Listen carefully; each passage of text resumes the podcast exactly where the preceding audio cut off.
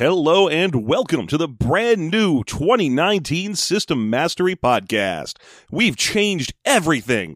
Completely different show and format, all new attitudes, new hosts, new segments, and an optimism born of the fucking future. So sit back and prepare as we review a, a Palladium game from from the late 90s and basically go off topic and, and fuck around and oh shit, it's the same show. It's systems failure on, on system mastery. We'll try again in 2020.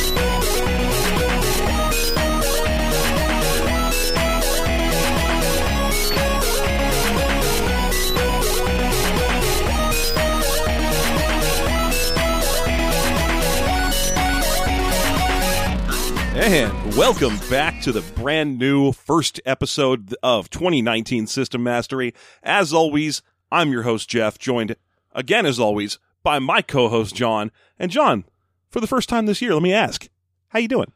I am amazing. Yeah, That's, not true. I'm that's- not amazing. you are. I've, I haven't been amazing in forever. you're tolerable. I am definitely okay. Thumbs up. yeah, I give you a, a straight thumbs up. Well, that's good to hear. Do you have uh, Do you have New Year's plans? Are you going to be up late? Uh, I'm always up late. It's me. I don't sleep. Well, okay, but are you going to be up late in your room, idly playing some sort of collectible card game that no one actually collects, or are you going to do a thing? Uh, I'm gonna go visit with a friends. Oh, that sounds nice. One friends. One fri- multiple one friends. so so two friends, yes, and maybe they'll have some people. and and they will have people, and they'll have two people, and they'll have two people, and so on. And then eventually, so uh, Samara will kill everybody yeah, because you're going to show the ring at the party, right? Uh, obviously. yeah, Yeah. Do they have a VHS player at their house? No. Oh, so you have to bring one. Well, I mean, what we're going to be doing is going off of the uh, the classic Rings movie, wherein the VHS gets ripped to uh, a digital format. Ah, and so it's on some manner of YouTube that isn't YouTube, like they have on the internet uh, on oh in no, movies. it's just files. oh, okay. So it's just getting emailed to people. Yeah, It's like a, a, a .mp4 or something. man, Rings is a stupid fucking movie. I'm going to go ahead and say that right now. I have I haven't seen it. I, it's like a professor finds it and then he just starts doing shit where he'll like show someone it and then they have to show someone and like he just starts doing a chain and it's never explained how he knows that he should do that I mean, Samara's a weird, mean piece of shit. So maybe she like sensed a kindred spirit and started telling him what to do with it instead of just murdering him. it's a it's a very weird unexplained movie that then goes into the backstory of samara and like where she was actually born it's a it's a weird movie Okay, fair enough. Uh, so this week on System this Mastery, week this Moeek, Moeek, week I had to put on a hat to deliver that flub. Yeah, as soon as you said it, just a trilby appeared out of nowhere. I don't even have. I used to own four Trilby things, like four fedoras or Trilbys or whatever. Uh, not that I ever wore them. Like John can, can can attest to the fact that he's never seen me in one. Or No, or- you just had a stack of four of them. I did, which be- was because I stole them from a closet of disguised stuff at at a, at a job I used to have. Yeah. I mean, steal's a harsh word in this situation. Each one of them was one of 256 identical hats. Well, So when I t- and, and for for a guys and dolls themed fundraiser party that w- that had been held in 1998. ah, So I didn't feel that bad lifting them from a storage closet where they were going to sit until the end of time. yeah, just moldering until they disintegrated. Yeah. So I mean, these things were so old that they were from the most recent swing revival. Law. So I took them just because I thought it'd be kind of fun to have them, so I could make shitty jokes. And then it turned out that they just took up space, and I got rid of them. And it, then it turns out that every time you take something because you're like, haha, this will be funny, it will sit there for a while, and eventually you're like, oh, I probably shouldn't have done For this. example, see that sombrero that someone gave me that I still have up there. I Why? have I have never had occasion to use a sombrero for anything. No. N- not even for its actual intended purpose, which is to wear to keep the sun off my neck. Indeed. Yeah. Indeed not. I have the the uh, equivalent of a sombrero up there, the Quicksilver Sun lifeguard type hat. I have Quicksilver up there. I have Quicksilver up there. He's the equivalent of a sombrero, of course, because he can run so fast that he can sur- he can shade me on all sides, exactly. and he does. Systems failure. Systems Failure is a Bill Coffin uh, Palladium book. Now, this is a notable thing to, to mention to, uh, at the top of the hour here. Uh, Bill Coffin is pretty well known among Palladium fans as the one who broke ranks and said some shit. Yeah. Now, normally, uh, Palladium has either a fairly stable group of people that are contributors, Mhm. uh, and they are fairly loyal to the point where they wouldn't really talk shit. I think it's mostly because they, they work out of the house that that uh, Symbiote is built in, you know, whatever part of uh, Minnesota he happens to live in or whatever that's. I forget what state he's in. Uh, I don't know. He's in uh, Deer Tick, Min- Min- Minnesotigan. Minnesotigan. Yeah, upper the upper peninsula of Minnesotigan. He's in Wisconsinoy. That's the one. He is in North Dakota. Mouth. I could just say Mouth. That's me. I could have just said Dakota, but it's more fun to combine North and South into one word. Uh, Uh, wh- wherever he is, he's you know he's not near the uh, any kind of mainstream publishing houses. So I, I assume that the the authors he picks up are folks who are local and don't really get the opportunity to well, go that's elsewhere. where everyone he picks up is someone that's local. Exactly. Well, Bill Coffin eventually decided to kind of write a tell-all post on I forget if it's EN World or RPG Net or whatever, where he was like, "This is why every Palladium game is two years late and doesn't make any sense." And Bill a- a- and uh, Simbita himself keeps sticking forwards in there where he takes credit for shit he didn't write. yeah. That he was the guy who put out that famous like, "This is how Palladium works" post. If you are a fan and know about it, you've probably at least heard about the post and the stuff the like that came from it, even if you haven't read it. Yeah. I mean, it's old. It's it, the, the post is older than say the the Robotech Kickstarter fiasco. Oh yeah. Uh, but but it, it definitely it basically says, oh, he was he's still working with a glue machine, and he'll forget that he gave you an order, and then when you deliver the paper on time, he's like, this doesn't have any, this doesn't make any fucking sense. This is Simbita being described here, Yeah. because he'll be like, oh yeah, definitely write me a twenty one a two hundred page book about Rift's Greenland, and then while you're writing it, he'll dream up new things. He'll he'll basically go, look, what I want is Rift's Greenland and try and work in X. Yeah, And then while you're doing that, he sits there going, you know, if I was going to write Rift's Greenland, it would have this and this and this. And he doesn't write anything or tell you any of this. Hmm. no, But then when you turn the book and he's like, well, why doesn't it have any things that I thought of? Yeah, and then he'll like fire you and slap his name on the top of your thing and add a random picture that he had Wayne Bro draw 15 years ago and call it the grackle nosed hog tailor or something and be like, there, done. Go ahead, print it. It's mine now. Yeah. So I don't know how much of that is is actual, but it sounds pretty right given the the books, the many dozens of books I've read over the years. Yeah. I mean, given the little bits that we've heard from other people that have worked there, Mhm. the little snippets, and of course, how the company has been shown to be run in, you know, the past. Yeah. So this book's notable because it's just Bill Coffin's name on there, and I, I have not seen his name on the cover of anything else. No, I didn't bother to look up if Bill Coffin had done anything else. Yeah. And Of course, it's only Bill Coffin's name on the front, whereas if you look on the side of the book, it still says Bill Coffin and Kevin Sabia. I didn't even notice that. Oh my gosh! I see. I went through the book with a comb trying to spot uh, i- instances of, of forward by Kevin Simbita, where he's like, "This is a great idea I had that I made Bill Coffin." which he write." did do. Yeah, there's a few of those in there. He's like, ah, this was a an idea I had that was a joke, and Bill Coffin really took my idea that I had that was definitely mine, and he made something great out of my idea, Kevin Sabita. I, I love how you give him a slightly deeper register than you actually have. When we've met him on more than one occasion, and he doesn't sound like that at all. Oh no! Although for some reason in my head, Kevin Sabita is just sort of like You're turning him into Jameson. yes, he turns into Jameson in my head. Like Yeah. when I when I think I was like, I need I need RPGs, RPGs about Spider Man. I bet he would love to get the Spider-Man license. oh, he would love to mishandle the Spider Man license. completely his his deal. We'd we'd spend decades reading about Bio E- Spider E. oh please, like he would come up with a new term. It would still be bio. That's true. They'd still have that one art piece of a man turning into a wolf over four stages. It'd be like, in order for Spider Man to use his spider sense, he uses three PPE. And you're like, oh what? Spider Man has access to animal psionics. I mean, kind, depends on which part of Spider Man you're reading. Does Spider Man want to talk to a spider?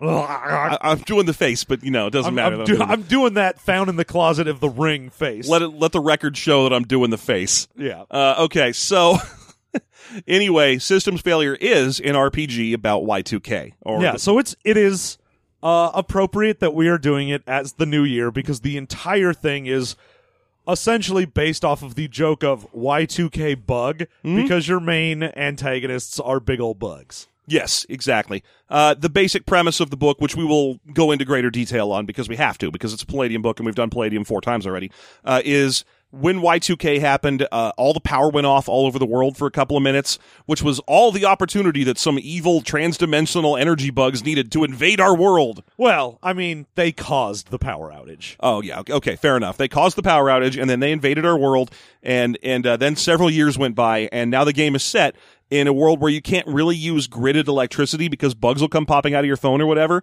Uh, giant full size anthropomorphic bug men will come popping out of whatever electrical hardline you set up and murder you. Uh, so it's a lot. It's basically Rifts Light, where there's only one weird transdimensional threat. Yeah, it's a a post-apocalyptic setting, but it's very narrowly focused on the one thing it does, which is one of the first things that separates this from a standard Palladium title is that it actually has a singular focus to it. Yes. Now I'm gonna I'm gonna say later that it does hit some of the same weird stumbling blocks that every other Palladium book with a single focus does. Say for example, Nightbane. Uh, Nightbane is what's going on in the world. Oh, there's these these evil mon- or there's good guy monsters with Morphuses because you're being invaded by the Shadowlands, and so you have to use the power of the Shadow against the monsters from the Shadow, and it's a whole gridly uh, gribbly grit battle between evil and even eviler, uh, a- and you know everything's all dark and gothic and vampire type stuff. Also, there's short good guy paladin aliens that can shoot beams of pure holy energy that don't really matter, but are definitely in the book. See, that's that is standard for Palladium. I feel Yeah. like systems failure actually skirts that a Hmm. lot. I don't know if it necessarily hits that mark because the and it's going to come down to a, a, a question of flavor. I think the NORAD splicers are oh, I think NORAD is part of the setting instead of being a weird sideline that makes no sense. now in in term that's true. It's it's it's better integrated into the setting, but in terms of being oh, also there's a race of inscrutable, weird, can't integrate into society paladins that rebel against the general grittiness that everyone else is a part of. Uh, it it's just standard Palladium by the book. Like every Palladium book has that nonsense in it. But let's push forward and start from the beginning instead of from the end. What do you say? okay. We can have that fight later. Yeah. Because you're all gearing up to fight me. over I, I there. was just gearing up to Yeah. just take some swings. Yeah. All right, let's do once again the Palladium quick overview. So, making this uh, character in this game, you've got eight attributes. Oh boy, can I name them? I don't know, can you? Uh, let's see. I, uh, intelligence quotient, mental endurance, mental affinity, physical strength, physical prowess, physical endurance, uh, physical beauty, and speed. and that is exactly in the order it is in the book too. Thank you. Yay, you did it. uh, you roll 3d6 down the line, which again, Jesus Christ, why? Uh, and if you manage to get a 16 or above on that 3d6, you get to roll another six sided die. If that's a six, you get to roll another one, and then that's it. So you're basically looking at anything between 3 and 30. Mhm. The You're basically looking at a lot of tens and elevens. yeah, the sad part is 90% of the shit in this book, the difference between a 3 and a 15 is nothing. Mhm. Because bonuses only start at 16, which means if I have a 3 IQ, I am exactly as smart game mechanic wise as someone with a 15 Yeah. but uh, there are a couple exceptions. Speed does have a Uh, uh, direct and raw mechanical calculation. Yeah. yeah. You have to multiply your speed by a thing, which gives you a speed. And physical strength, while the bonuses to damage only start at 16 or above, your lifting capacity does technically count your overall strength. So Yeah, and I there think is a difference there. and physical endurance does determine your starting hit point value. So there are a few of them where there's just a raw mechanical translation, uh, but most of them are like, oh, it doesn't really matter what your mental endurance is unless you have a really high one, and even then it probably doesn't. Let's be honest. Well, yeah, because all that matters is, you know, mental endurance, you're going to get a plus one if you have a 16 or 17, and you get plus zero below that, but it's not like having a three gives you like a minus three. A plus one to what, John? I'm not just collecting random plus ones over here. Oh, it's uh, versus psionic attack Thank you. or insanity. Okay, that's fair. Or insanity, which unfortunately every time insanity gets mentioned in this book, there's no save versus it. It's just go roll on the neuroses table, and you have one of those now. Fuck you. Yeah, there's very few things in Palladium that actually tells you this is a save versus insanity, Mhm. even though the plus versus insanity for mental endurance is in every book. That is correct. Yeah. I think there's like maybe a sidebar a couple of times where it goes like, "Oh, if you're exposed to something and you fail whatever, then you'll have to save versus insanity," but it is very rare. It's super rare, and it, it, it's rare for a good reason because these games also incorporate a horror factor mechanic. So if you see something that you should not, like if you're seeing a color from out of space or whatever the fuck, you roll against the horror factor. You don't roll against insanity. yeah, and horror factor is not under mental endurance, Mhm. which is fucking weird. You'd think it would be. It would be the perfect place to put it. and yet, Yeah, And yeah, in fact, it's not under any of the statistics, if I remember correctly. yeah, I don't think there's any way to get a bonus versus horror factor outside of just OCCs, yeah, having it from what you are. yes. So it's I don't know, Yeah. Uh, cargo cult, not cargo cult design. Uh, the kind of design that is why there's like still codes of, or fragments of the original code for Doom in like the most modern of video games. Yeah. Because why take them out of there at this point? Yeah, I, I mean it works. Whatever. Fuck Yeah, it. it's fine. Don't ever change anything. It's fine. If I changed anything about the rules, I'd have to release a whole new edition of Rifts, Yeah. And then a whole new edition of every other thing. and it also all- all of it works fine. I, I can't imagine him being like, "I need to re- release a whole new edition of Palladium Fantasy." Who? Ca- no one plays that. No one cares. Yeah, We got Dotson here. we got Palladium Fantasy here. See? No one cares. Keep your voice down. I'm trying to play as a mind mage or a diabolist or whatever the hell. I don't remember that I game. don't know what's in there. It's the weirdest one. So you have what is known as SDC and hit points. hmm SDC stands for structural damage capacity. Hit points are hit points. And uh, the difference between the two of them is that stuff that doesn't have a soul will have structural damage capacity. Stuff that does have a soul will have hit points. Uh, that rule falls out the window when you deal with a mega damage environment. Which this is not, so Yeah. we're not going to touch it. That's the easiest way to do it. I mean, it's not a perfect shorthand, but effectively. Basically, SDC is bruises Uh-huh. and hit points is actual damage. Yeah, but like you can't put actual damage on a door. You can only bruise it to death. Well, yeah. There's no point where the door is like, ow, you broke my bone, because essentially, as long as the door can still hold, that counts for it having SDC. Yeah. Now I've seen sidebars in various Palladium games where even he's like, okay, so here's the thing: a door might have 100 STC, right? What if you shoot it for 80 STC? Is it still just a door? Does it literally you have to get all 100 STC off it for it to, to cease functionality as a door? And the answer to that is no. You start knocking it full of holes and shit, and you can shoot through it if you want. It's really up to you to determine how much STC equates doorness. Yeah. Yeah. Whereas I generally would say yes, because over 100 would be destroying it, whereas at 100 is you've ruined its ability to function as a door. So you spent all, let's say you take out a machine gun and hose down a door. Until such time as you hit 100, you've only hit it in the hinges. Mm-hmm. Well, until such time, there's a few holes in it, Hmm? but it's not like, oh, the door isn't going to hold up anymore. What does a door with one SDC look like? Uh, I don't know. A door that's ready to fall apart but is still standing? But you can't like put a gun through it and shoot someone on the other side at this point. I mean, you could. Oh, okay, fair. All right. You just As hit long that as you do door for one one SDC. SDC. anyway, uh, in addition to that, the game has uh, what was it? Oh, uh, armor rating is the other thing in this that Mm-hmm. doesn't show up much in like rifts, but you have to get a total on your roll to hit of above the armor rating to do anything. So if I have an armor rating of eleven Yes. then when you roll to hit me, you have to get a 12 or better, that's including bonuses to hit, Yes. in order to do anything to me. Otherwise, you hit the armor and you damage the armor's SDC instead of me. Yeah. Now, If it's notably, a natural AR, Mhm. you do nothing. right. Uh, n- notably, everything in the Rifts universe has a, na- a natural AR of five. Like that's the lowest. You have to roll at least a, f- a- a well, higher. technically, everything period has Yes, a natural AR of five. exactly. You can't hit anything by rolling a, under, a five or under on a d20. Four under. Uh, four or under on a d20, even with bonuses. Yeah, if you roll, well, technically, it's just that you need to roll above four with bonuses. Mm-hmm. Most So- people, so it's not really a relevant statistic.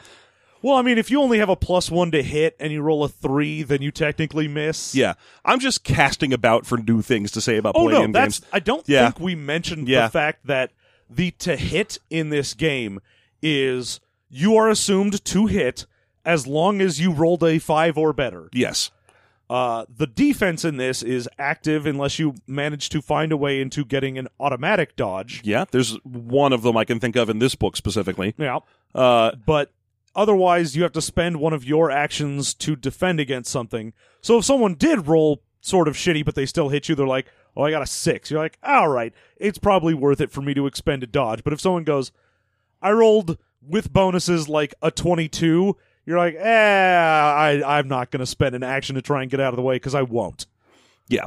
So, uh, man, I mean, we've just talked about Palladium stuff so many times. And if you're wondering why we're doing a relatively short Palladium book, it's because we had to read this over the the you know Christmas holiday for us. Uh, so neither of us had a whole lot of time, and this was convenient. Well, I like to say it's because it was relevant to the new year and not because we're lazy. We aren't lazy. We're busy. We're we're regular humans who who are entitled to some vacation time. We're biz lazy. we work hard, John. Now, one of the interesting things that gets added into this, and I'm going to go ahead and say before we even get to the end, this is probably the best put together main book in Palladium that I've seen. I mean, I'm going to have to agree with you. It's not my favorite, but it is very to the point, direct, and all the pieces do kind of lock up correctly. You still have the standard palladium meat and potatoes underneath that. Oh but- yeah, well, I mean, it's unfortunately still tied to the Palladium system. Yeah, someone made a very, very well crafted and nice flag and stuck it into a messy pile of loose beef that is your standard Palladium episode. Now, uh, as I Book. was saying, one of the neat things about this is because the game takes place nine years after the meltdown, which is the uh, point where Y2K happened and the bugs first started invading, Mhm. uh, you have to roll for background. So your background is what were you before this happened? And it gives you a certain set of skills based on what you were before this. Mhm. So you might have been just like a kid, and you'll get some physical skills because it's what were you? You were a scrappy young kid. Maybe you were a doctor. Maybe you were whatever. So it gives you some extra skills, but it also says those never increase. Those were skills you had in your old life. So unless you want to spend skills from your current uh, OCC, then those are just sort of atrophied at where they were. Mhm. And it's an interesting way to go about saying, like, oh, this is how we represent a character that has a class based in the apocalypse, but also has flavor of being alive before it. I like that. I, I I really do appreciate the idea that everyone everyone you can play as in this game was born before the big event happened, and so so they have memories from from the old life. They have skills from a life that no that are no longer relevant. I don't know that it necessarily holds together when you get to the OCCs and all of them are like, "Well, I've been a lawman long as I can reckon." Spittoon, like it's just sort of. It, I I don't know if they were. Writ- it feels like they may not have been written by the same person. No, I mean, because the law, like, there is a lawman OCC, but it just says you decided to essentially become a lawman in the. the and you went and you post-apocalypse. went really method with it. There's no point where you're like, you know, nine years ago I was a physical education teacher. Instead, you're like, yep, uh huh, I reckon. See, I think that's you projecting I, because I, don't didn't think get it is that at all. because there's a ton of quotes in there, not just for the lawman, but also specifically for the the, uh, the mechanic and the sawbones. Both get a lot of these like aw shucks. I'm I'm an old timey prospector style quotes built into their character, like into the uh, descriptions of them. That are like, I feel like they really built too much. I- I've been living in a hard a hard life for forever flavor.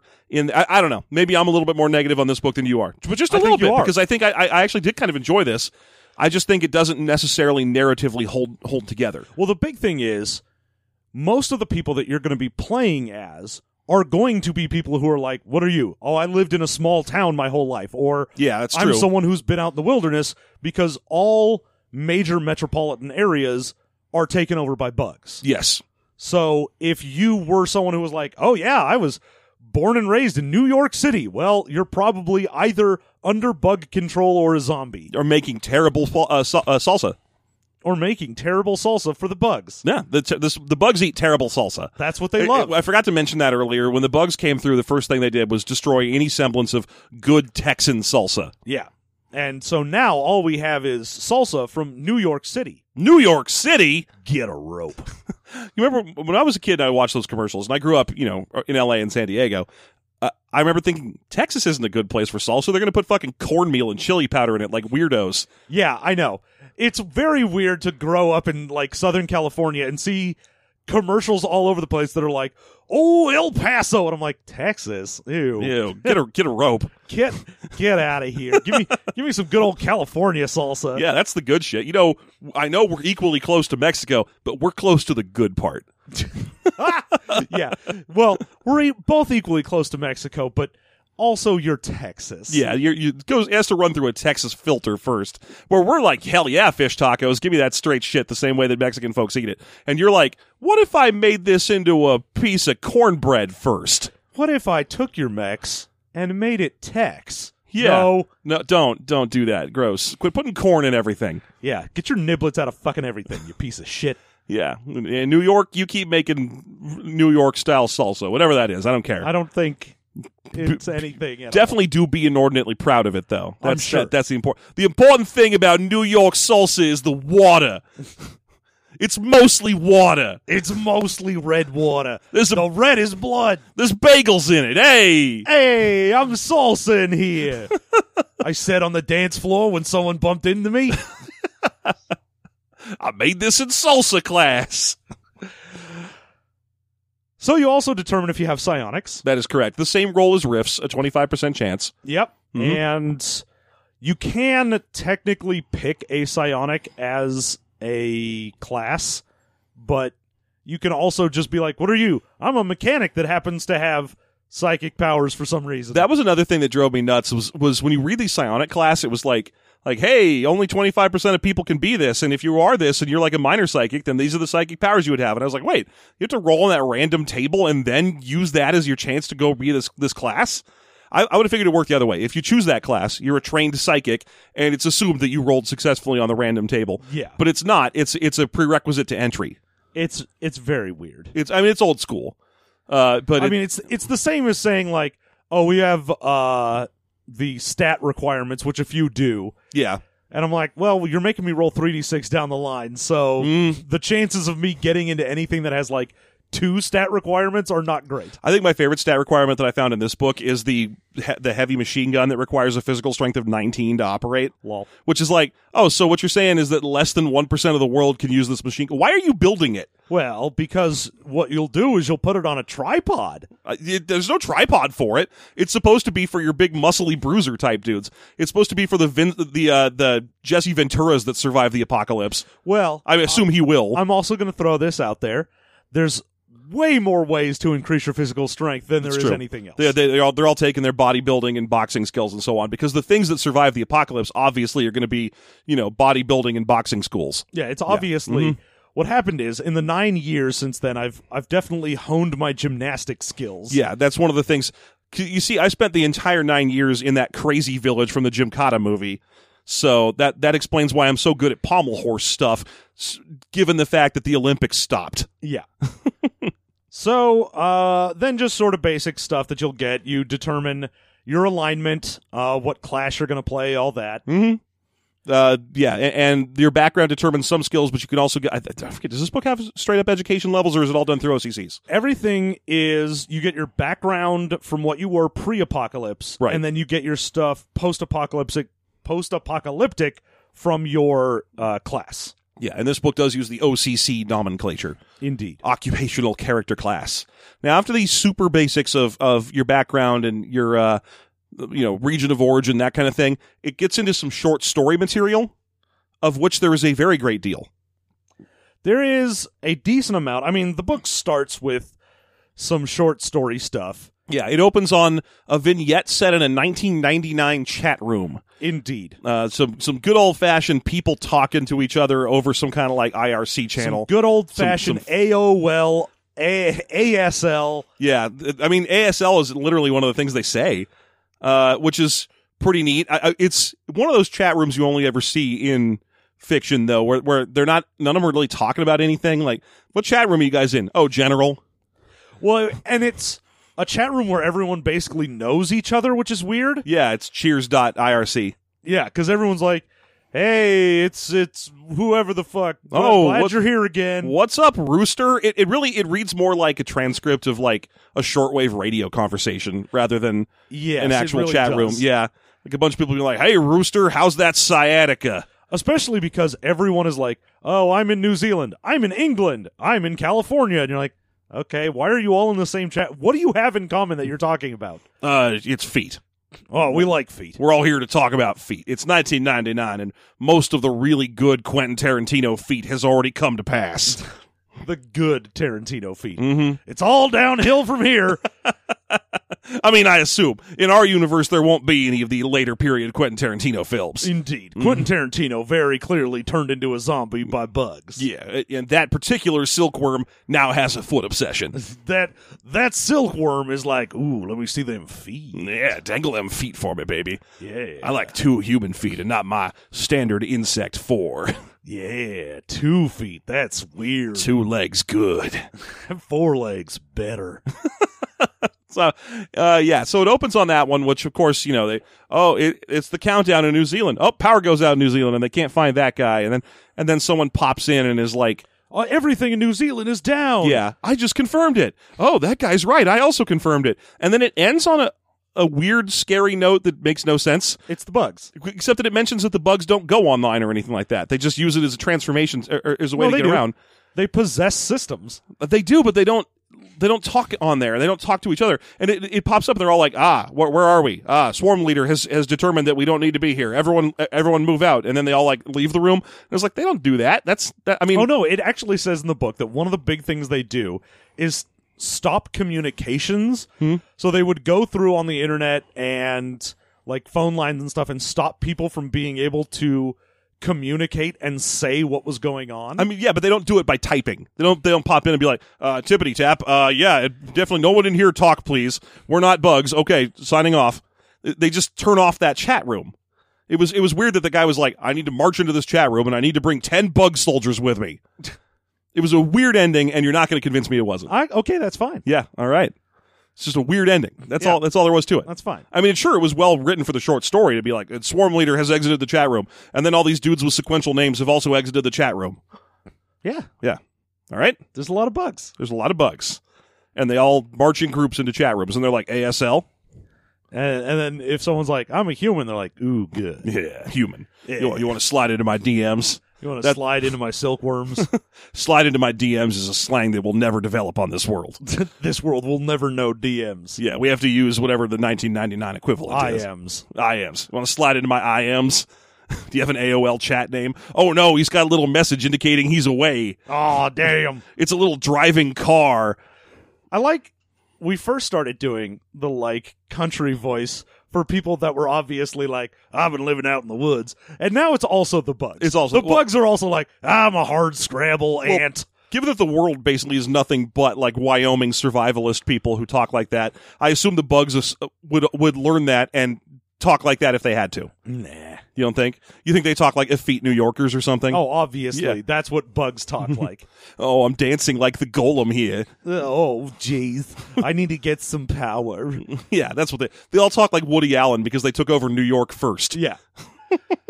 no, they they took over New Zealand first, so they're all just Taika Waititi. Well, some of them are Taika Waititi's and some of them are like Maori dudes. There's a very clear delineation between the accents. it's it's true. yeah.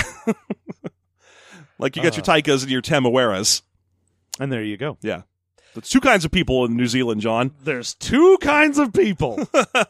Oh, three kinds of people. There's also Murrays. ah, Murray. Yeah. So, uh, yeah, the I guess we should actually explain what the bugs are as well. Transdimensional, six foot tall murder bugs from another dimension that are transdimensional. well, Uh, how about you say dimension a few more the times? dimension that they're from is not ours. I have to stress that. They're from a different dimension than this one. so the bugs themselves are a bunch of different types, Mm-hmm. and they are essentially like locusts, but they are addicted to energy. Might as well face it. They're addicted to energy. Mm-hmm. And then they all dance around robotically with guitars. And when you're a kid, you think it's sexy. And then you watch it, you're an adult, you're like, ew, Yeah, someone had a weird fetish. someone's got a weird robo, And that weird person is Robert Palmer. and it turns out Robert Robert Palmer is a bug. And now you know the rest of the story. So they go from dimension to dimension, essentially sucking all of the Dicks. resources Sorry. dry. Yeah. Uh huh. Uh huh. Uh huh. Uh huh. hmm Yeah. You left a pause there. Yep. uh, and the book makes a note to say that technically the bugs uh, can get by on photosynthesis. Mhm. Like they don't actually need all this energy that they go to consume in order to survive. They're just addicts. Yeah. Like it makes them feel good and euphoric and whatnot. So a bunch of crackheads go from dimension to dimension, destroying whatever planet they're on, and then hopping to a new one. Yeah, basically the bugs being on Earth is the same thing as a bridal party being at a cheesecake factory. ah, it's uh, it, they don't need to be here, and it all just looks so sinful. Uh, so that's why they took over the main population centers first, is because that's where the most energy is. Yeah, yeah, uh, and also they wanted all the nuclear power plants and what have you, so they've taken those over as well, even though they're not usually in major civilization centers. So you'll find lots of outposts for bugs where there are people, and you'll find lots of outposts where there are energy stations. The types of bugs, there's a basic bug uh, called an army ant. The army ant is your grunt soldier. Mm-hmm. He's got uh, a back blaster. He can shoot some energy out. Let's be clear, first of all, all the bugs, except for the silkworms, which are little go up your nose and take you over bugs, are roughly the same size. They're they're all they started about six feet tall. Yeah. uh, and they stand on their back two tel- uh, legs and have four legs up top. I do like the look of the bugs in this. I think they're cool looking designs. They look like leftover crap from a Riffs book that never got written. But on the other hand, I do agree that they look good. I'm just saying that it- it really feels like they were from Riffs Bugland or something and just didn't end up being used. well, Rifts already has the Zytikics. They don't need more bugs. Yeah, I assume these things were Zytikics that just didn't get used as such. Ah. But any, uh, I mean, I, that's me being ca- uh, catty for no reason. Uh, they are just they, they are very well drawn. I like the art of Yeah. them. Yeah, I like the concept of them. Yeah. Uh, now let's note that one, even one army ant, is more or less a match for a whole bunch of well trained trained humans. Like the lowest natural AR I think on here is like 11 for the Mm-hmm. army ant. Yeah. And so that means when you're going to hit them, you have to roll at least a 12 or better, or you do nothing. Exactly. And So- they've got a pretty good chunk of SDC. Yeah. Their blaster does a good amount of damage. it does five d six, or if they want to spend two attacks, it does one d six times ten. Yeah. Uh, plus some more per level. Uh, eh, or or uh, yeah, I don't remember if they go up in level, but it is they they, they do a very s- reasonable amount of damage with their blasters, enough to pretty much shred you. Uh, they're they're very dangerous. Yeah, and I mean they've got high strength attributes. They can do good like 3d6 plus 10 on a punch. I think even army ants start with four attacks per round, per melee round, Yeah. or, or more. Basically all of the bugs are at 4 or 5. Yeah, they're all very, very dangerous. They're easily a match for a full party. Even one bug is usually a match, uh, uh, like a boss fight. One, one bug. Yeah. Which is a problem because their number appearing is always like 10 to 100. Well, I mean if you're going to be fighting a lot of them, then you're probably not going to be like, what is it? It's our party. There's 3 of us. Yeah. y- So most fights are either like, we found a way to get just one bug to fight, or we brought an army Yeah. and we're going to fight one bug and the army fight's going to happen in the background. Now, again, I'm going to go ahead and praise this book for doing something that most Palladium books don't do, Mm-hmm. which is it's very explicitly says all of the bugs that we are going to give you are pretty much exactly the same as the template. You don't have to roll up their stats. They don't have weird variations between them as like, oh, this one does 3d6 plus 10. This one does 3d6 plus 4 That's true. You because don't you, have- had to roll random stats. There's no calculations. They just do the, dam- the damage as printed. they have the same SDC and the same hit points. And it's a mystery as to why, but the book speculates that it might be because most bugs are just clones of each other. Like Yeah. they, they just reproduce asexually and they're all pretty much the same thing. it's just what happens. Uh, here's a bug.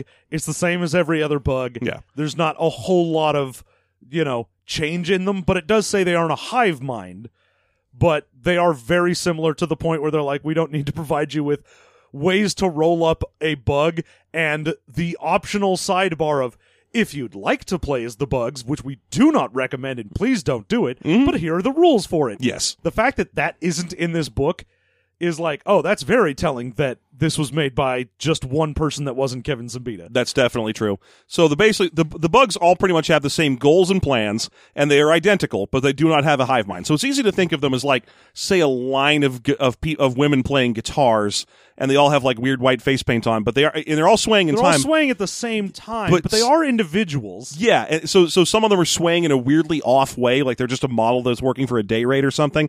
Uh, so that's an easy way to think of it. An easy, Mm-hmm. known way to think of it. A lot of people think about it that way when they talk about this book in particular, especially if they've recently been watching VH1's sexy videos special. So uh, there are a few abilities that every bug has. Mhm. So one is they can turn into pure energy and travel along power lines. Oh, Shit, you can't fight the dredge, John. They're pure energy. What? It's a quote from Titan AE. About about Oh. about five people just laughed. Don't worry about Good. it. Yeah. Good. Yeah. Mm-hmm. I'm glad those five people were amused, and then I remembered afterwards that I was like, "Oh yeah, that movie." There's a exists. brief there's a brief chance that one of those five people is rich and is about to increase their Patreon givings. That's that's so so it was worth it. Don't don't worry about that. It was worth Oh it. yeah, only rich people like Titan E. AE. Uh huh. That's true. Well, no, very very rarely. But this is like going after a mount drop in WoW or something. Good. so yeah, they can all turn into energy and go into power lines. Yes. They can travel essentially at the speed of light along that line. Mhm.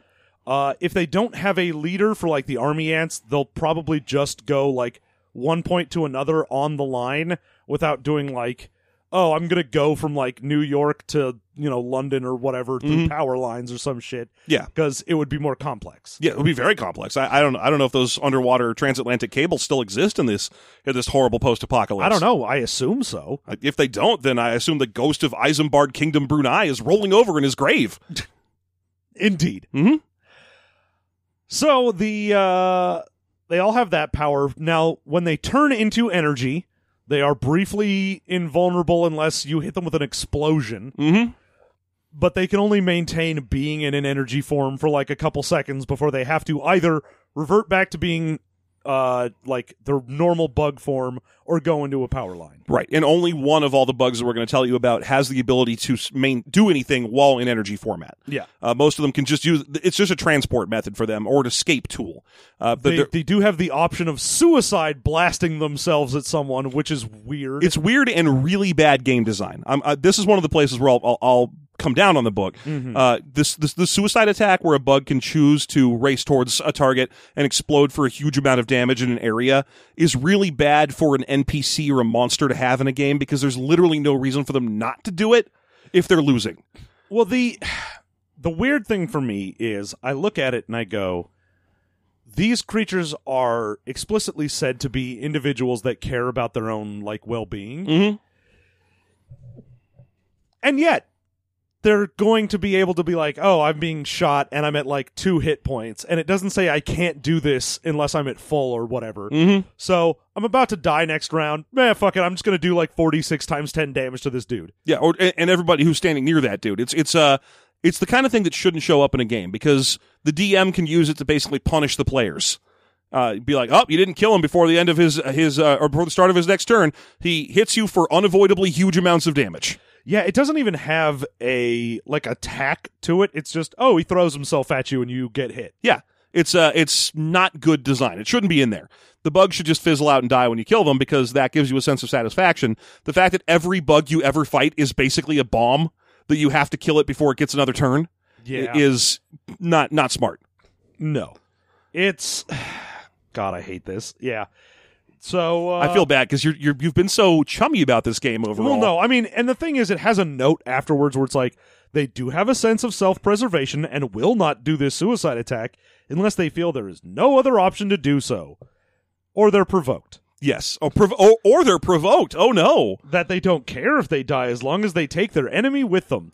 Now, as a GM of this, I would basically never use it unless someone was like, I'm going to taunt this fucking dying bug or whatever. Be like, all right, well, fuck you. This bug explodes at you. Yeah, the problem You're being is- an asshole. They'll, they'll also do it if they if they're about to be taken prisoner is one of the things because it's it's mentioned that that humans trying to get live samples of the bug so they can study them is virtually impossible because they'll blow themselves up. It's, it's not in the section under their abilities. It's, in, it's in the section at the back about about uh, NORAD. NORAD exactly. Yeah. So these things blow up if you if you even capture them. So if you're like at the point where it's like he's almost defeated, well, we have two options. We can either kill him before he gets another turn, or we can let him get away. Because anything else results in him exploding one of us. Yeah.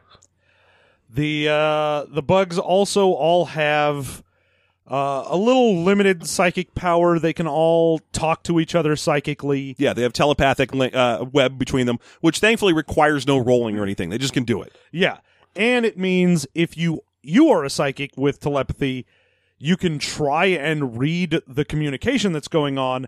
But they're weird alien bugs, so you only have like a twenty percent chance of actually figuring out what the fuck they're doing. Yeah.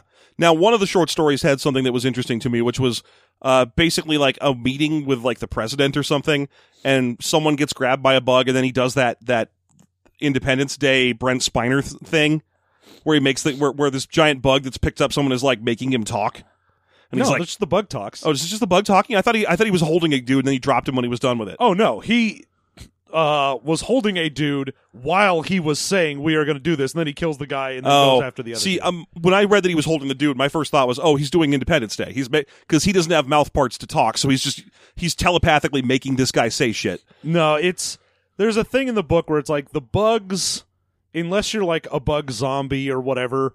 Most of them don't give a shit and won't learn the language. Mhm. Uh, the only ones that will are the silkworm ones because they'll possess a person. and the lightning bugs the because they're assassin bug, yeah because they because they imitate. yeah They do the predator thing, And where then they're the- like, oh, they, I can like mimic back things that I've heard. and then the lightning bugs because they're the ones in charge so giving them the ability to speak every language is just oh they're the officer class of course they speak seven languages they're educated in matters mineral but even then it's like what do they do well they speak it at like a 20% Mhm. so that's most of the time they don't really grok the language as well that that's fair yeah uh, okay so uh, all the bugs are telepathic that that's and, and here's another thing about the bugs uh, their life cycle no one's ever seen one being born or anything but one thing that is known is that uh, every couple of years a bug if it if it's doing well will go into a cocoon and emerge as a next tier of bug yeah, They're the only- tier one is the uh the army ants and then we get into tier two which army ants turn into Yes, there's only three tiers, uh, and, and tiers one and three only have one bug in them. yeah i mean the book says there might be other tier threes shit there might be a tier four we don't know about like there could be a queen or whatever Mm-hmm. but these are the ones that the book has I was, oh yeah, I, I meant to say that there's there's only those things in this book. Uh, tier ones are army ants. Tier twos are combat type bugs of a variety of things. Uh, they include the uh, help me out here, John. There's the They've got assassin bug. assassin bug, Yeah. which is uh, one of the bugs that normally uh, the bugs when they go do something will be in groups. The assassin bug is one of the few that's like, no, I'm just going to go by myself. Maybe take a couple of army ants. Mhm. They uh, are one of the few that can actually, like I was saying, do the language. They can imitate voices. Mhm. They can camouflage themselves. Yeah, they have big blades. Uh, their their ability to shoot energy is they can shoot from each hand instead of shooting from a hole in their back because that way they're a little bit more acrobatic about it. They are generally speaking kind of the murderer bugs. and they're the ones that are going to set up ambushes for people. So they'll be like, "What do you do?" "Oh, we uh they go on a radio and they call for help. They say like, "Oh, we're survivors and we need whatever." And they'll try to like trap people and get uh humans to show up so they can capture them. Yeah, and then the book's kind of comical in its description of how they're not very good at it because they don't have a full understanding of the of the language. Yeah, they're like they speak it at like 40%.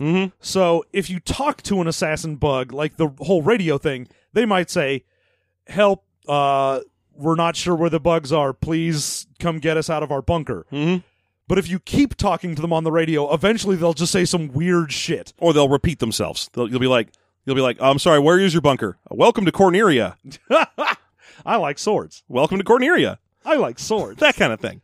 So, uh, uh, yeah, or they'll say something weird and bug like if, if you press them for information. Yeah, so- Unfortunately, in game terms, that means that every time you talk to any new NPC, Well, anytime you talk to someone that you can't see, yeah, anytime the, the you're like, "Please stay on the line for 10 minutes." yeah, let's go ahead and have a fun conversation about football. You remember American football, right? What color was everybody?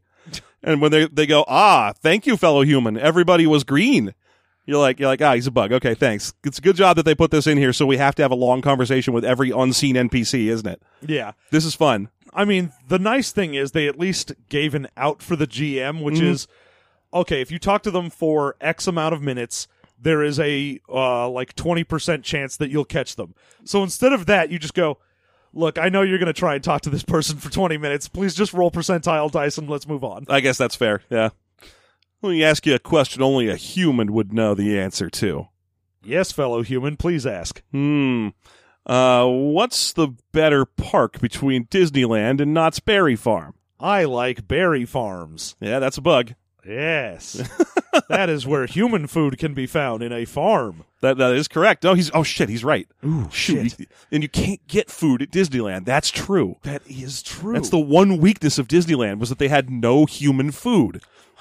That's the legend anyway. Legend tells of a legend land. says Yeah. because in this setting, California is basically fully bugged. Yeah, except for the very northern tip of California, because that place is just about hippie cowboy enough for uh, for Cibita sen- or sorry, coffin sensibilities. Well, it's what's there. Oh, it's the one place in California that isn't full urban sprawl. So here you go. Yeah.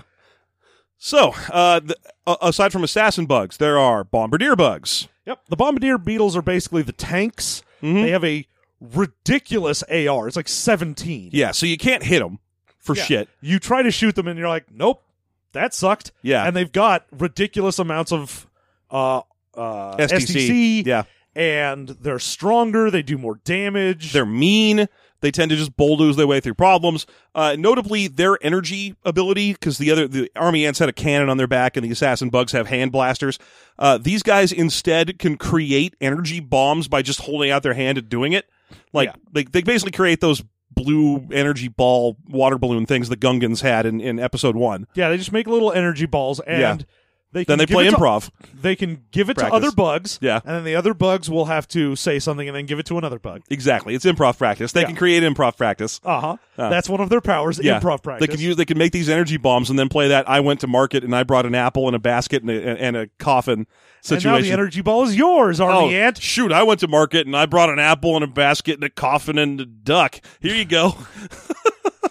but it says they don't like to give their balls to anyone else they like to keep their balls to themselves yes, they like to keep their balls in their hands, swirling them around until such time as they are needed. yeah Mm-hmm. now if anything else touches these energy balls it just explodes for damage Yeah, if anything touches touches for example, if if anyone if walks anyone like let's say a human were to come up and touch this bug's balls Mm-hmm. they would just explode explode immediately in a Yeah. shower. they would just blow Mm-hmm. immediately everywhere It- it- one- right away. right away Which like, is- the slightest touch Now, now they're not quite as sensitive when it comes to the other bugs because they're more used to them. Oh yeah. Yeah. Mm-hmm. Now other bugs can handle those balls and they're not just going to blow. Now also you can put those balls on the ground and it's not like dragging your balls on the ground is going to make them explode. They really need to be handled. Yeah, and, and handled with with uh, i- incorrect intent. Yeah. Yeah, so there you go. That's the story of the bombardier bugs and their balls. you feeling good? You feel like we have a whole new show? Yeah. I feel like a good wholesome show. 2019, baby. So the other one is the killer bee. Killer bee.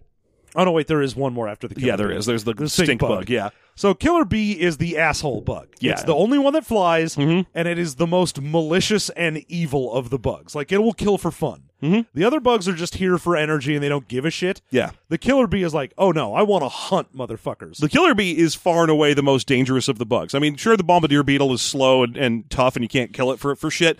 The killer bee can fly, which in this universe that's very unique because airplanes all required pretty heavily on elec or relied pretty heavy on electricity and fuel. oh yeah, that was the other thing. Yeah. I forgot to mention the energy blast that uh, the bugs produce shuts down electronics when they Yeah. hit. So if an energy blast hit a jet, not only would it do the damage that the energy blast did, but it would just shut down electrical systems in it. yeah. So there's a chance you'd be like, "I'm flying." No, I'm not. Shit. Now, this book thankfully doesn't do what Riffs does and be like, that's why the uh, Ar- Wyoming Army flies several hundred P 51 Mustangs. Uh, Riffs tried to pull that shit and still does, of course, because nothing ever changes over there, even though there's something like 13 to 45 flyable P 51s in the world right now. yeah, but you know, as soon as the apocalypse happened, people were like, "You know what? I need to start making P 51s. P-51s." Yeah, that's easy. It's real easy to make those. It didn't require Super a huge amount of factory space and time and training to manufacture Allison engines. No, no. or Pratt and Whitney. D- don't don't shoot at me if I got that wrong. I'm pretty sure it's Pratt and Whitney and a P51 and Allison and a P38. Hi everybody, how are you? I'm Jeff. Hey, it's Jeff, and he's He's worried that anyone gives a shit about planes, and they don't. Uh, they do. There's at least one Twitter fan. There's who- at least one person that gives a shit about planes, and it's your dad. Uh, well, my dad doesn't listen to the show. I'm worried about Erica. Yeah. I'm not worried about Erica. Erica's doing fine. Yes, she's all right. Okay, so uh, anyhow, yeah, these bugs can shut down electricity, and these killer bees can fly, which makes them basically unfair to have to fight. Oh yeah. I mean, you're probably fighting them with guns, so the fact that they fly isn't too bad since you're just going to be shooting anyway. Yeah, But they get a whole bunch of bonuses in flight, and there's no reason for them not to be. yeah, So it's just all the time they're like six attacks, and they get multiple blasts and crazy nonsense and extra damage, and they dodge well. They're just huge dangerous assholes and they are the ones that want to murder you rather than just capture you like if a bombardier beetle catches the squad there's a chance they'll just bring you back to a settlement and be like oh we'll keep you here until we turn you into zombies yeah, whereas the killer bee will murder you yeah, because they're just dicks. Uh, so the last one i- of the tier twos is the stink bug.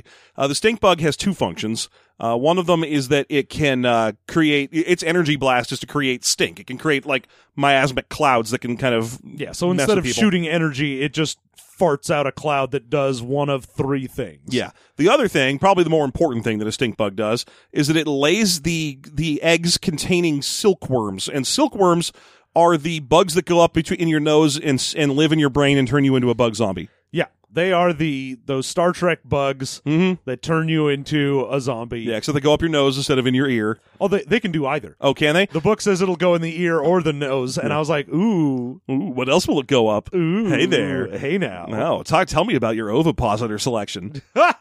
Uh, okay, but it does mention is w- that one of the easiest ways to spot bug zombies is that they have a bruised nose from where the bug went up. Yeah. So uh, I, I don't know if you're also supposed to look to see if they have cauliflower ear. I don't know what's going on there. Yeah, at that was one of the things when in the book it said they could go in the ear or the nose. I went, but you've spent all this time telling me that they have bruised noses, and yet now you're telling me they can go in the ear. So like, if I meet someone, I go, show me your nose, and if they're fine, they're like, okay, come with me, and then I didn't look at their ear and I get fucked up. It's just a great way for the for the again for this fictional GM I've been describing the entire time. This asshole GM, Just, just just to keep being a total asshole. Fuck you, GM that doesn't exist. fuck you, straw man GM. I made up. I, he sure is an asshole, isn't he, John? This product of my imagination. Indeed, Uh, so yeah, that's pretty much what all, the only things that stink bugs do. Otherwise, they're kind of the weakest of the tier twos. Now, the other thing to mention before we get into the last tier three, which is just the one bug, is the silkworms themselves, the brain bugs. They're just some kind of brain bugs, aren't they? Yeah. They're afraid. They're afraid. I'd like to know more. I'm doing my part. Man, that's a good movie. That's a good fucking movie. so, I just read a review of that movie the other day that was saying it was not a good movie, and that also that the book it's based on was bad. It was just a, a, like a Ouroboros of bad, and I was like, no, all right. Heinlein's an acquired taste. There's no getting around that. But that movie is unimpeachable. Oh, and you yeah. can step. you can go take a running jump. Yeah, So, the brain bugs, when they take you over, will mostly get rid of any, like, personality you had. mm-hmm. So while they do gain your skills and like a 70% grasp of whatever your language is, you can identify them not just by the bruising, but also they'll tend to have like no sense of humor. They're a little more monotone. yeah. Basically, like if you haven't been gotten by a bug yet, you are. Keanu Reeves in Bill and Ted's Excellent Adventure. Uh, if you have been gotten by a bug, you're Keanu Reeves in any other Keanu Reeves movie. Yeah. If you've been gotten by a bug, you're definitely Keanu Reeves in, I'm going to say Bram Stoker's Dracula. That would be most excellent, most excellent indeed. oh my. I have been bitten by a vampire. I've always, you know, the thing about Keanu Reeves is he's actually a fucking good actor, right? Yeah. Was that on purpose? Like, was that direction that made him act like a weird surfer with gray hair in that movie? What It happened? was so weird. yeah, Keanu Reeves in Dracula was like, "What are you doing here?" the I I watched I rewatched Bram Stoker's Dracula recently, and it, it for all intents and purposes, it strikes me as a a high school play with a ninety million dollar budget. Yes, And I'm like, how did that? Ha- I mean, it, it's rad, but that's really what it feels like. but it the is. only reason it's rad is because Gary Oldman and Anthony Hopkins are running around in there while a surfer Keanu Reeves is like, hello, I am here to see your castle. No, I love Count it. Dracula. Because like the old people are all eating as much scenery as they can get and fit in their mouth, but all three of the younger women uh, people in the movie are acting like dumb s- surfer stoners. And I'm like, there's no way that's not on purpose. oh yeah, like there's no point where they were like, okay, well we've got. I can't stop Keanu Reeves from talking like that. I can't stop Keanu Reeves. And- He is a and- juggernaut. and Winona Ryder, you don't pick her for her acting ability. You pack, pick her for her hilarious look. And then Sadie Frost, who would easily be replaced, is also doing the same shit. It's got to be artifice. Yeah. it's got to be. Anyway, It- I'm sorry. It is a directorial choice, It- and it- I love it. It is, and this episode's already an hour long, and we haven't even started in the OCCs yet. So I'm going to stop doing this this uh, digression. Okay. Yeah. So yeah, the bugs will make you uh, lose your personality, Mm-hmm. and so that's how you can tell the zombies. Yeah. and they're also how they uh, keep the infrastructure up. So like zombie humans are the ones running the power stations and making sure that like coal is burned for energy and shit like that. Yes, yeah, and they need a lot of zombies, and and they have a lot of zombies. Although they don't take over people as fast as you might think. It feels like this book kind of gives you the idea that that the bugs launched with a huge army and took over half the population of the world immediately. They didn't, and they can't. Their their production rate for silkworms is not that high. An individual uh, stink bug can make one a month or something like that. Oh, they get like a brood of them, so it's Yeah. you know like a dozen. But even then, it's still That's not that many. no. It takes a while for them to convert people at over the nine years. I mean, they've gotten several million Yeah. zombies. I mean, they mentioned that there's something like 100,000 or so stink bugs on, in North America. And if you think about that, that means that it would take them a full year just to take over Los Angeles. Yeah. So it, they are they are not going as fast as you might think. No, I mean they say there's like three million in Chicago. Oh, oh, And zombies. That's the highest concentration they have. yeah, that's that's got to be a, a coffin and Sabita thing where they're like, yeah, of course there's a million of them in Chicago. The Windy City's the center of the United States. I'm like, eh, I That guess- or they're like, ah, those Chicagoites, zombies, the lot of them. that could be that too.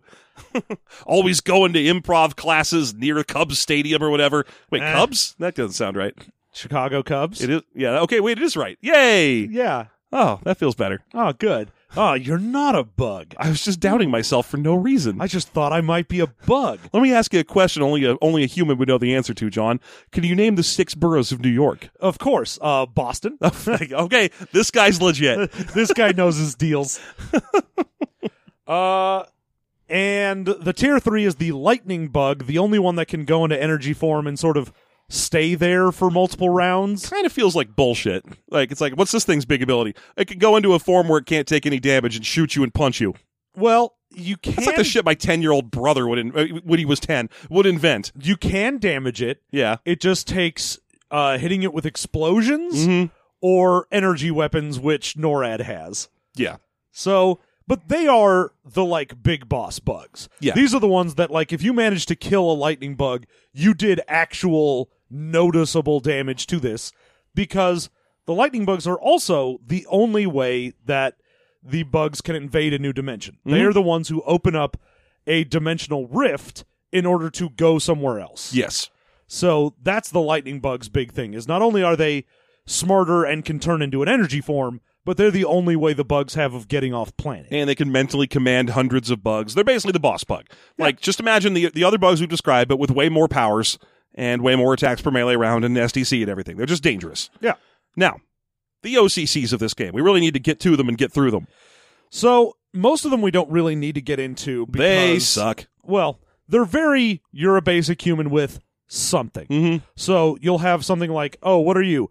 I'm the uh the guy who's like a trader, and I've got a truck full of stuff that I go and I trade, and my one special power outside of my skills that I have is I can find the true value of something. So I can like look at a junk heap and know, "Oh, that's got a like a bit that actually works and I could use it for something." Yeah. Or look at a truck that currently works and know, "Oh, that's going to break down in a week." And they have a social power, is ki- kind of. It's just you know written description.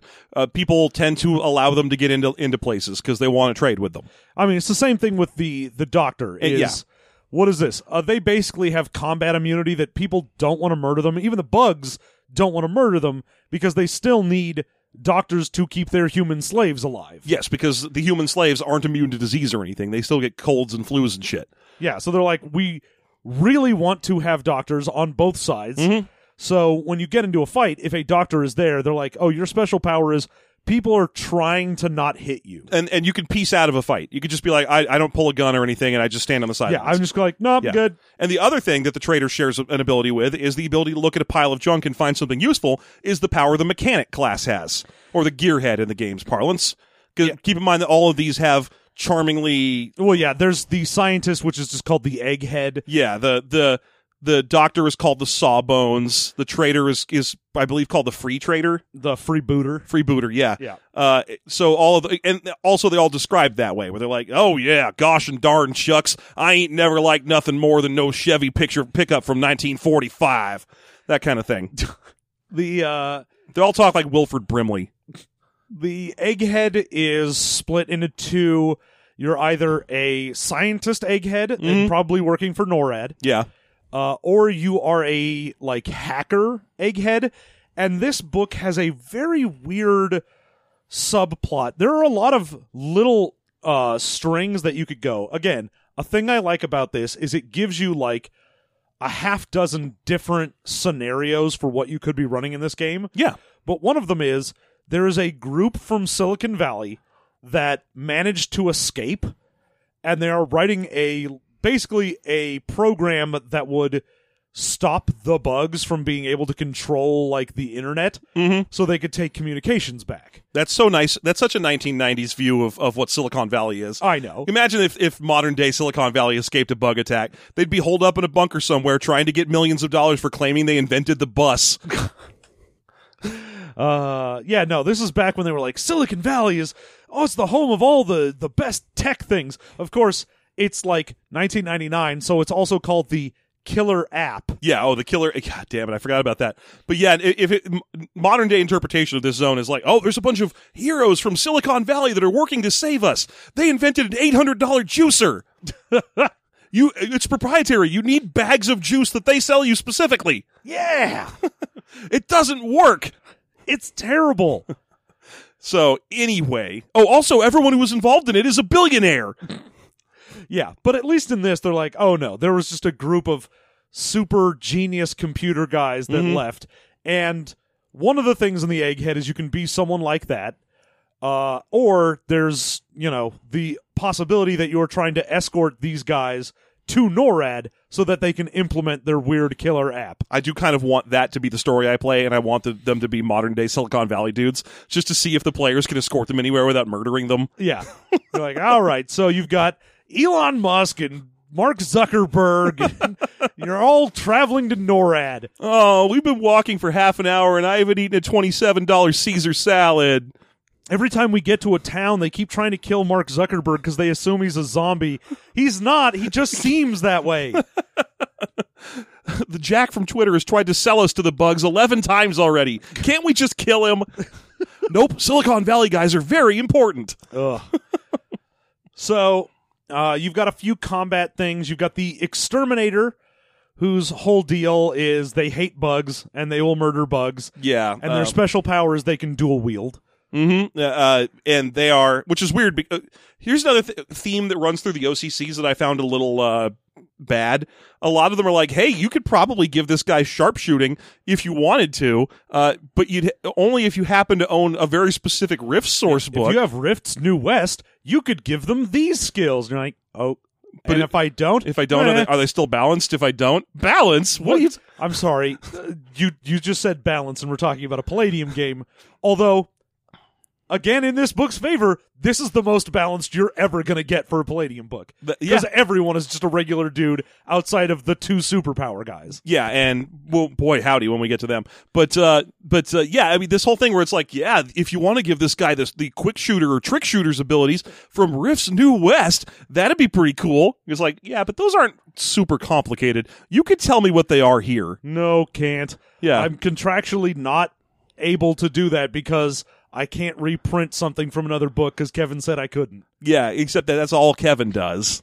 Like a third of any given Rift's book is reprints. Yeah. Uh, so you could just be like, oh, trick shooting is a plus two to strike and a plus six on initiative or some shit. Just put that. It takes less page space. Yeah. But instead, we've just got Uh, Could you read the li- just read the names? I, I promise I won't talk forever. We're almost done here. yeah, we got a, the peacekeeper, which is your your standard lawman slash vigilante who Mhm. gets the special power of being able to intimidate people. Yeah, it's basically your Ian McShane. It's a Westworld sheriff. Yeah. Uh, and the only other of the standard humans we haven't really talked about uh, is the survivalist. Although there's the splatterpunk, which is just, what are you? I'm evil, and that means meh. The splatterpunk is basically yeah, they're they're just mean dicks that that they're basically the bandit. Yeah, it's playing a bandit. You're playing a fucking Mad Max, uh, like weird tire wearing Mhm. weirdo. Yeah, Where you're like, oh, what do you do? Oh, I roam the wasteland and I try to get guzzling. I have not become addicted to water. but uh, you get survivalist, and survivalist is just what do you do? Oh, I, I, I was hold- one of those people that was in a bunker. And you read the description, it's like, you probably don't want to come out of your bunker either. Yeah. Why is this an OCC? I know. It's kind of a neat idea to be like all those people that were like in northern Oregon. They're like, I live in a bunker because the end of the world's a coming. And then, what if they were right? You know, Yeah. is the idea. and they're like, oh, shit. Well, at least at least you spent your time developing usable skills for the apocalypse, right? Nope, I spent my time yelling at people on Reddit, Nope, I mostly just hated liberals. eating brain force pills I br- I bought from Alex Jones. Thankfully, this is 99. yeah, so none of that shit's the case, and instead these people are actually competent. Yeah. Uh, but yeah, they don't want to leave their bunkers. Don't forget, John, that there's a hidden regular basic class behind the two NORAD ones. Oh, yeah. There's the one that has, you're just a crazy person that's Uh-huh. running around, and there's special, every OCC has a special ability. Yes, and this is one of my favorite things. Please go ahead. the special ability of The wacko. the wacko is they have a lucky item Wacky luck, the ability is called. and so they've got something that they think is lucky whether it's a lucky coin or their lucky set of underwear Mm-hmm. or a rabbit's foot or whatever it is they've got a thing that they consider to be super lucky they will not go anywhere without it Mhm. and they'll freak out if they lose it it does nothing Hmm? You could just stop talking. That's that's all it does. It doesn't have any kind of positive effect where if they have it they get plus one to strike because they have their lucky item it's just it's just an albatross it might as well be an albatross it honestly doesn't even do anything mechanically if they lose it it just says they'll freak out if they lose it Yeah. but it doesn't mechanically say anything happens to you they get they get you can see in the formatting of the book if someone gets a special power it's underlined so there are three underlined things for the wacko one of them is they ca- they have to act weird and crazy the second one is they have a lucky item that doesn't do shit the third one is they're crazy and you have to go roll on a random insanity table Yeah, it's they have an obsession with a killing bugs and then something else. Then they have a lucky item that does nothing, Mm-hmm. and then they have an annoying habit that you randomly roll for. Mm-hmm. So it could be like they dislike and distrust distrust technology and will never get near or use it, th- which includes like I'm not going to get in a car with you. this class is so bad. It's like it- it's like they why even put it in here? it's so weird. It was like you went through everything. You finished up with the we've got the two NORAD classes, which are the psychic, which is just a psychic, and their powers they have psychic powers. Mm-hmm. And that one I really want to talk about, even though uh, to be perfectly fair, the splicer is way more interesting. yeah, no, the the psychic is. Have you ever played any like Rifts game with a psychic? That's what it is. Who If you gives a shit, if you have if you've played any non rifts game with a psych, but but Palladium with a psychic, you know that the psychic list in Palladium games is bullshit.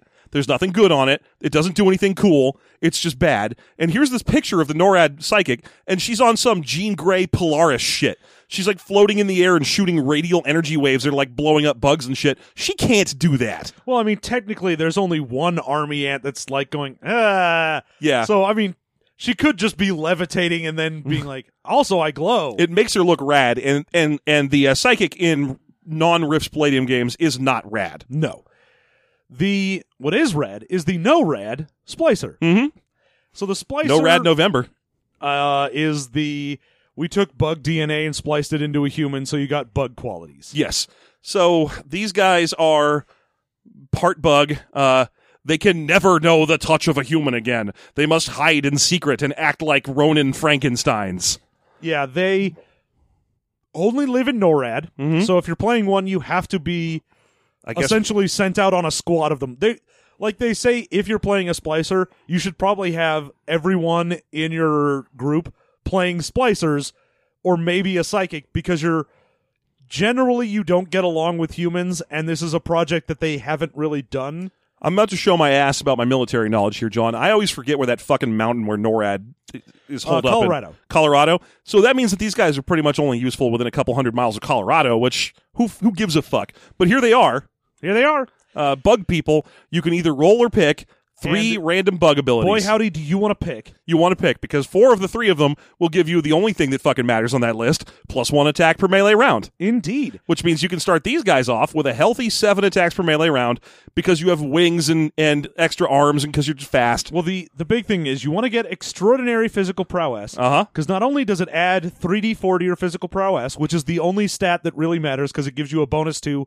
strike, parry, and dodge, but it also gives you an extra attack per round and the ability to have an automatic dodge. That's the best thing you could possibly get. You want winged flight so you can you can contribute from the air and be immune to melee attacks, and it gives you an extra attack per melee round. Now, the only one I would consider getting that doesn't give you an extra attack is the Tough Exoskeleton because it gives you an AR of 15 and plus 100 SDC. Yeah, that's no that's no getting. That's seventy five percent of attacks don't hit you now. Yeah, at that point, you're just like, eh, I'm going to give the finger to everyone while I fly around and beat them up. I love that the fact that you have wings means that you can fire more shots from your machine gun.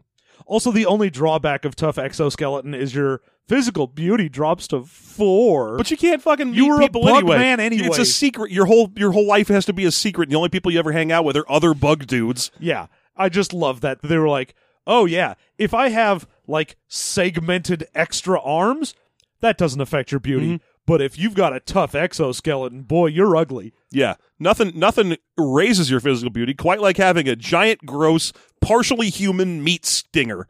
Yep. And ooh, baby, it's good. But armor, ew.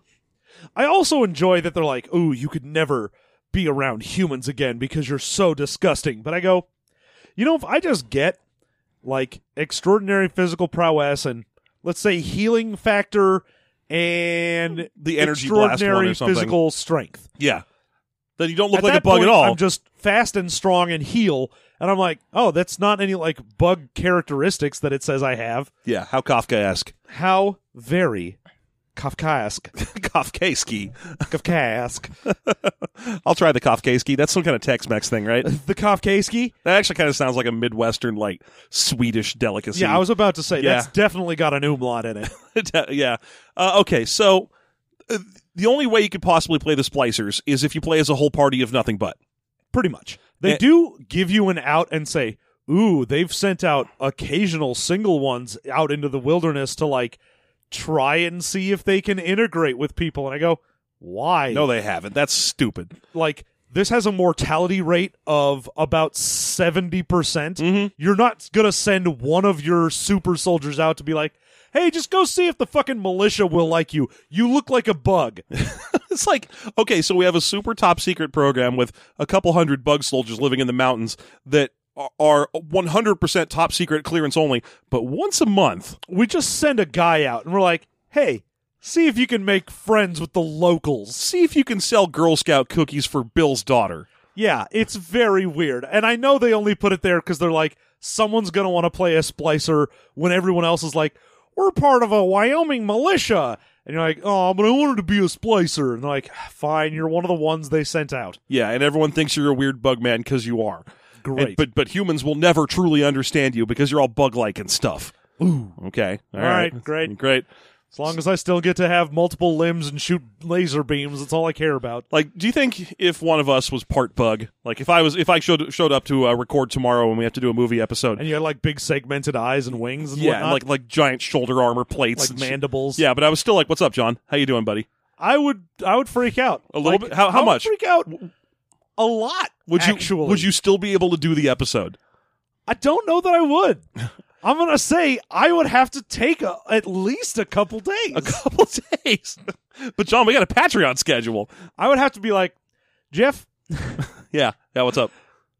you're you're all bug like. Uh, yeah, I, I wouldn't know. I haven't looked in a mirror since 1998. Have you have you seen a doctor recently? Again, no. I I, I have a Patreon fueled health health plan. Maybe like find a free clinic nearby. I don't know that I'm not part bug now, John. Who could possibly tell? Yeah, I mean, I spend all day long hanging out with an infant who loves me unconditionally. She's not going to tell me if I'm part bug. Oh, she might. through hugs and, and Yeah. giggles. Yeah, you're part hug now. Part hug. If I was part hug, do you think you'd be able to do tomorrow's episode?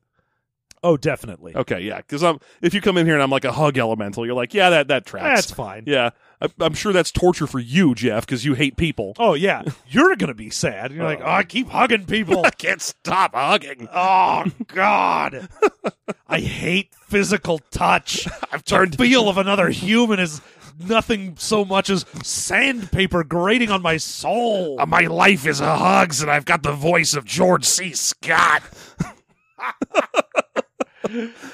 Uh, Uh, okay, so a couple of days if if you come in tomorrow and I've got bug superpowers. yeah, Okay, that's fair. That seems reasonable. yeah. I mean, But I I mean- mostly I just want to know what was going on. Like, Yeah. was did you get bit by something? You get a weird experiments? Shit, if I know. I, I I went to sleep human. I woke up half bug. Do you want to play commander? Do you want to find karate?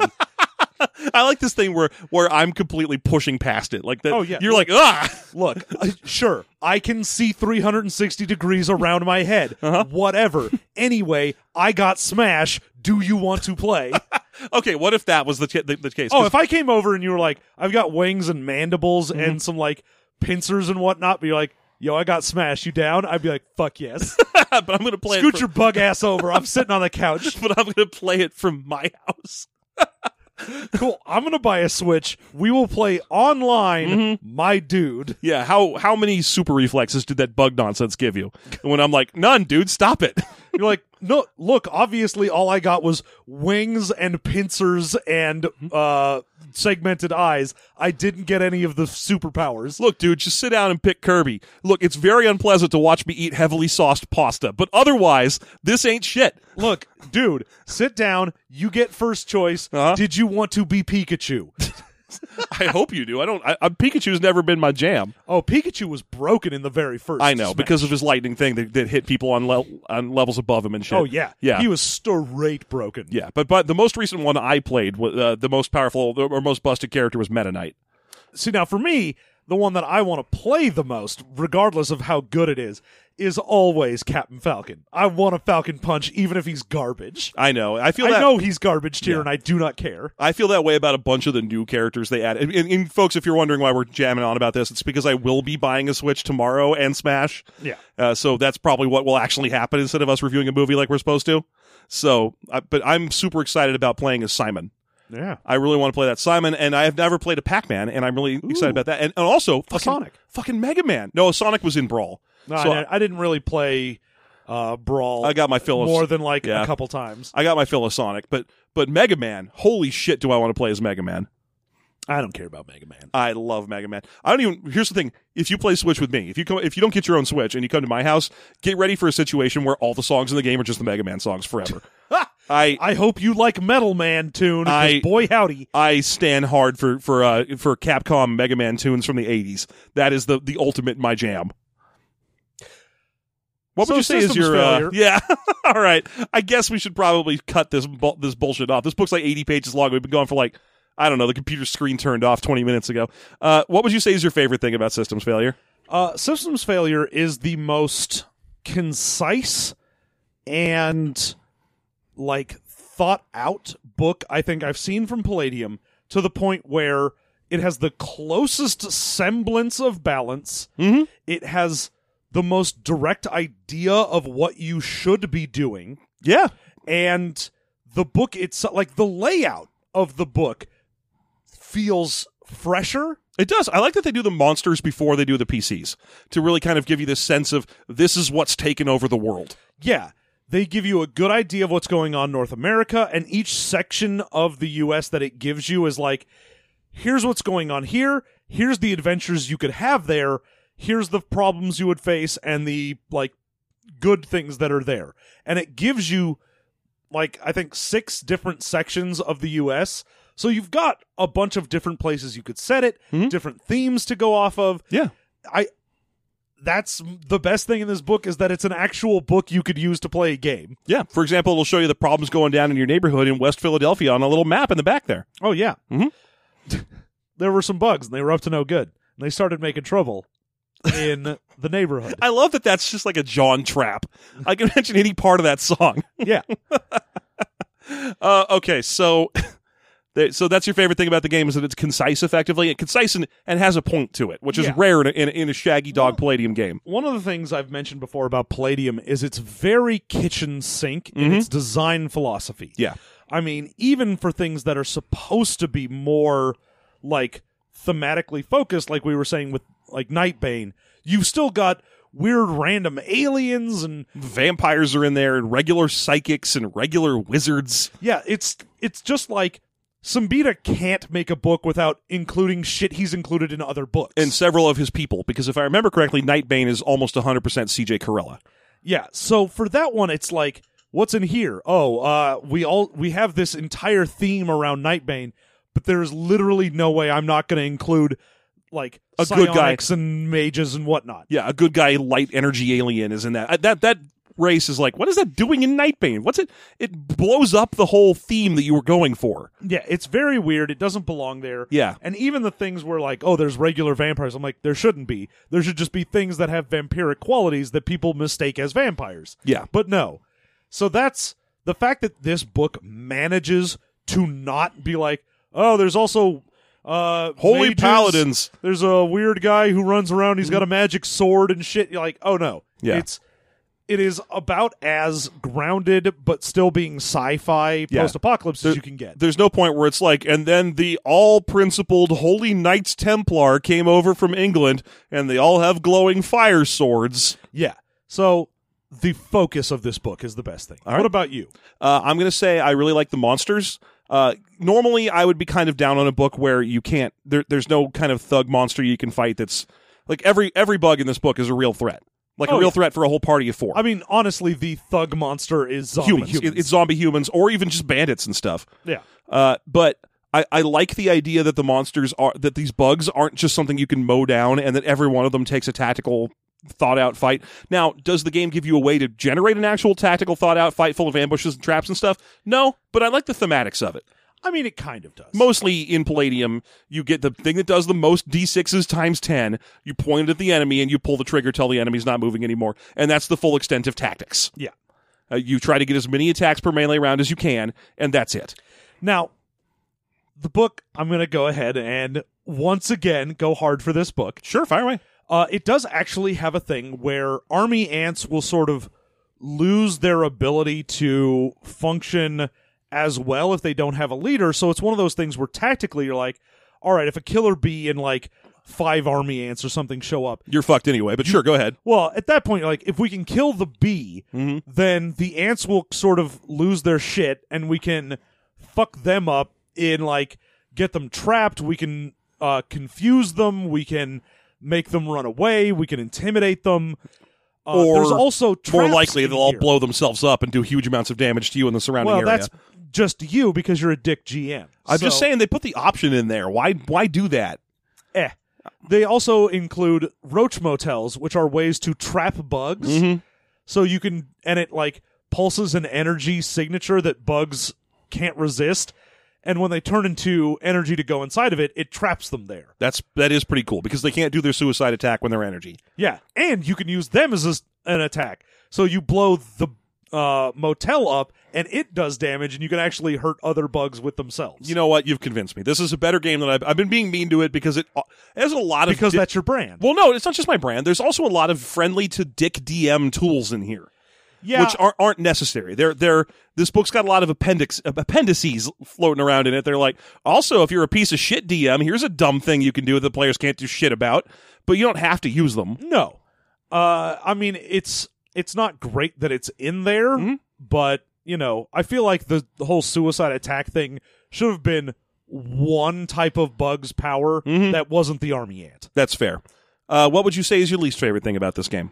Uh the worst thing in this game is I want to say there's a split between the whole NORAD and not NORAD and a lot of this book's page count is given over to NORAD's stuff. So if you want to do a thing where you're like, "Oh, we're the Wyoming irregulars and we're militiamen and nobody's a NORAD thing, then you don't get any of the cool stuff in the book Yeah. because it has like there's some weird like biotech thing. That's actually what I was going to pick for my least favorite thing. you have energy weapons and like uh, a power suit Mm-hmm. and nonsense like that, or the Roach Motel, Yeah.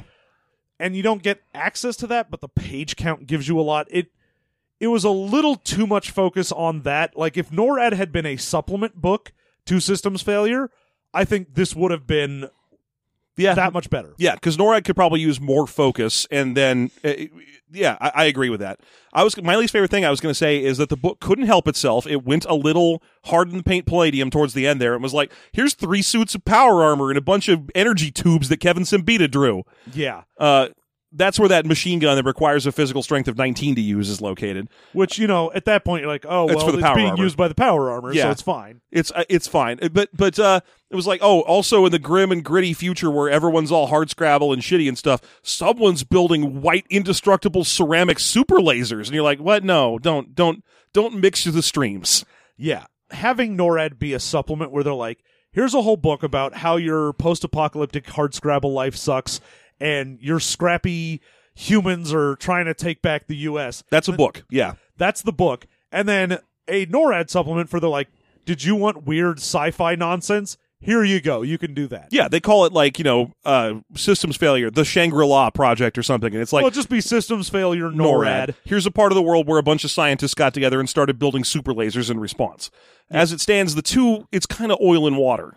yeah it it ends up the main theme of it gets a little undermined by that norad stuff Yes. Would you play this game?